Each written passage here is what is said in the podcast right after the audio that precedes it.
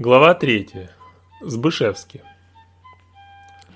На смену пасмурному и слякотному февралю в Париж пришел март, а с ним и первые солнечные дни. В один из таких дней Владимир Сбышевский, состоящий при Дмитрии секретарем, ехал с еженедельным докладом к главе. Будучи одногодком Казимбека, Сбышевский познакомился с ним в Царскосельском отряде скаутов, когда обоим было по 13 лет – уже тогда невысокий, субтильный, выделявшийся среди остальных скаутов своей черной как смоль шевелюрой и такими же черными глазами Казимбек пытался верховодить сверстниками, что часто наталкивалось на сопротивление. Сбышевский был полной его противоположностью. Высокий, широкоплечий, светловолосый. Он вместе с тем не испытывал ни малейшего желания командовать и легко соглашался следовать за кем-то другим. Этим кем-то другим стал Казимбек – Сбышевский повсюду следовал за своим вожаком и участвовал во всех авантюрах, на которые Казимбека постоянно толкал его неугомонный характер. Тяжелая веха, разделившая жизнь Сбышевского на время, когда он был покоен и счастлив, и время, когда покой и счастье стали для него недосягаемой мечтой, стала революция и последовавшие за ней события. Если Казимбек благополучно вместе с родителями и сестрой покинул Россию, нашел прибежище в Польше – где вскоре обзавелся собственной семьей, то на долю Збышевского выпала череда страданий. Сперва пришло известие, что его старший брат, морской офицер, пал жертвой взбунтовавшихся матросов и был среди тех несчастных, кого матросы утопили в Финском заливе. Далее его отец, несмотря на возраст и слабое здоровье, вступивший в армию Деникина, дабы отомстить за убитого сына, сам погиб под Ростовом-на-Дону во время боя с отрядом Махно. Наконец, от всех этих потерь мать Сбышевского занемогла, а в Кисловодске, где они, как и прочие представители знати, переждали, пока Белая армия вела бои с большевиками, заболела брюшным тифом и вскоре скончалась. На похоронах, под мелко моросящим дождем и свирепствующим ветром, неожиданно появилась худенькая фигурка Казимбека, который, узнав от знакомых о приезде Сбышевских, решил нанести им визит и уже от соседки узнал, где стоит искать Владимира. Тогда, покидая горное кладбище, Казимбек сказал безутешному Збышевскому, что в эмиграции намерен бороться с большевиками за возрождение России, и для этой цели будет сплачивать молодых людей, всех, кто готов посвятить этой борьбе свою жизнь. Оставшись один, Збышевский решил, что обязан бороться с большевиками, которые лишили его всего. Едва ему минуло 18, он записался добровольцем в Белую армию. Хотя уже было ясно всем, в том числе ему самому, что война проиграна, и вопрос стоял только в том, сколько еще времени белые смогут удерживать занятые территории.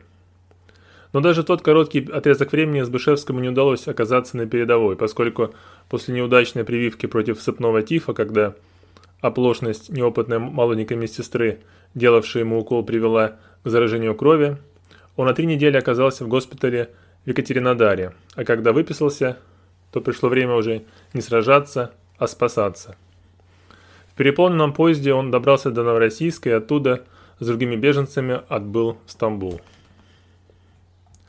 Сбышевский не собирался долго задерживаться в Стамбуле, в этом кишащем муравейнике, и хотел как можно скорее покинуть этот город, населенного чуждыми ему своим внешним обликом людьми, разговаривавших на чуждом ему языке.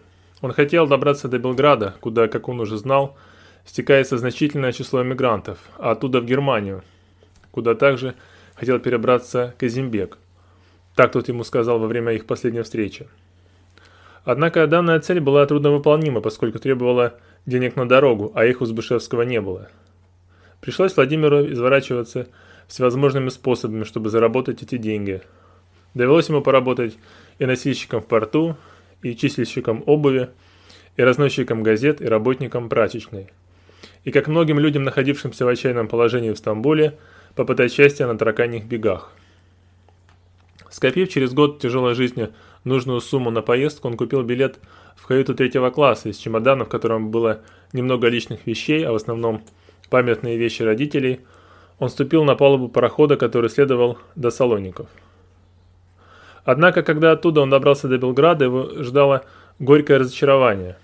Он надеялся найти у соотечественников радушный прием и отзывчивость, которых ему так не хватало – за время тяжелой жизни в Стамбуле, но вместо этого встретил ледяное безразличие.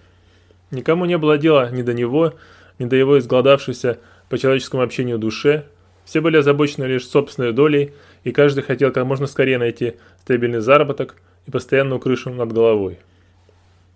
Особенно горьким для Збышевского стал случай, когда на следующий день после приезда в Белград и заселения в дешевую гостиницу он, выйдя на улицу, встретил товарища по царско-сельскому отряду скаутов, окликнул его, а тот сделал вид, что не узнал его и прошел мимо. Не найдя никого, кого бы он знал по царскому селу, за исключением того скаута, который прошел мимо, Збышевский двинулся дальше в Германию и на последние деньги прибыл в Мюнхен. Здесь, устроившись помощником продавца в галантерейный магазин и сняв комнатку, расположенную над тем же магазином, Збышевский в свободное от работы время пытался добыть хоть какие-то сведения о Казимбеке.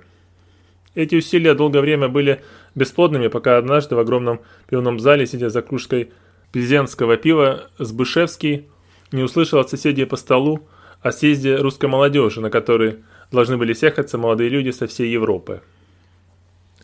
На съезде национально мыслящей молодежи, это было официальным названием, Збышевский встретил Казимбека и многих других знакомых по царскосельскому отряду скаутов, тех же Лихачева и элиту Вельчковского. Казимбек за те несколько лет, что они не виделись, сильно изменился. Он повзрослел, стал более сдержан в своих высказываниях и более реалистично смотреть на многие вещи, вдобавок стал носить усы щеточкой, что поначалу вызывало у Збышевского улыбку, которую он, впрочем, не показывал. На съезде Казимбек выступил с предложением о создании союза, который бы объединил всех молодых людей, придерживающихся монархических взглядов, и противопоставил бы их зубрам. Этим нелицеприятным словом Казимбек и многие другие молодые люди нарекли старшее поколение, тех, кто, по их мнению, своей глупой политикой привели Россию к революции и лишили их, молодых, будущего.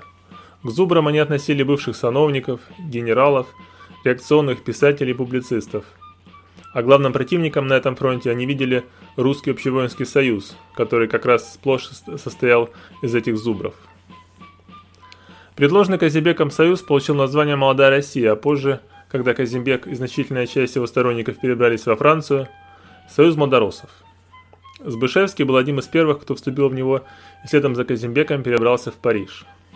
Здесь он снял такую же крохотную комнатку, как и в Мюнхене, но работу нашел гораздо более интересную – шкипером на прогулочном судне по сене.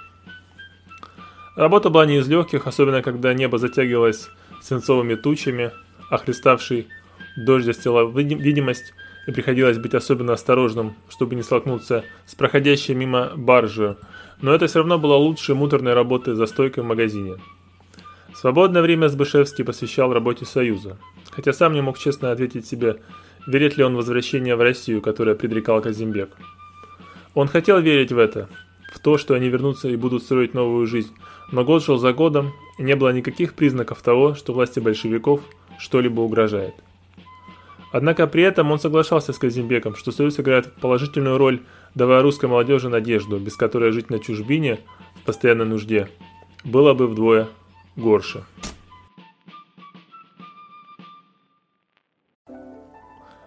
Казимбек со своим семейством жил в Левизине, живописной коммуне, расположенной к северо-западу от Парижа. Избышевскому было приятно хоть иногда на какое-то время вырваться сюда, из шумной, пропавшей выхлопными газами столицы. Предприимчивое семейство Казимбек снимало особняк, при этом большую часть комнат сдавало таким же иммигрантам, как и они, в основном тем же младоросам. И этих денег хватало на покрытие расходов за всем всего особняка. Таким образом, выходило, что особняком ничего не стоил. Парадные двери чистенького ухоженного особняка не были заперты, поскольку каждый день к Казимбеку заходила уйма народу. Зайдя внутрь, первую, кого увидел Сбышевский, была Светлана. Всегда чем-то занятая, в этот раз она руководила уборкой комнаты, которая прежде служила гостиной, а теперь ее было решено сдать постояльцам. Поздоровавшись с ней, Збышевский проследовал дальше, наверх. Поднимаясь по лестнице, он потрепал по головке встреченную им маленькую Надин, дочь Александра и Светланы. и, взойдя на второй этаж, зашел в кабинет главы. Кабинете на диване уже сидели Вельчковский и Лихачев. За столом восседал сам Казимбек. Он был крайне заинтересован чем-то в газете, которую держал в руках и едва поприветствовал гостя. Сбышевский сел на стул и так же, как и Величковский с Лихачевым, стал ждать, когда Казимбек закончит чтение. Наконец Казимбек поднял голову. Его глаза светились, а на губах была довольна улыбка. Сбышевский хотел взять слово и рассказать, как обстоят дела у Дмитрия, но Казимбек прервал его. «Подожди ты со своим великим князем.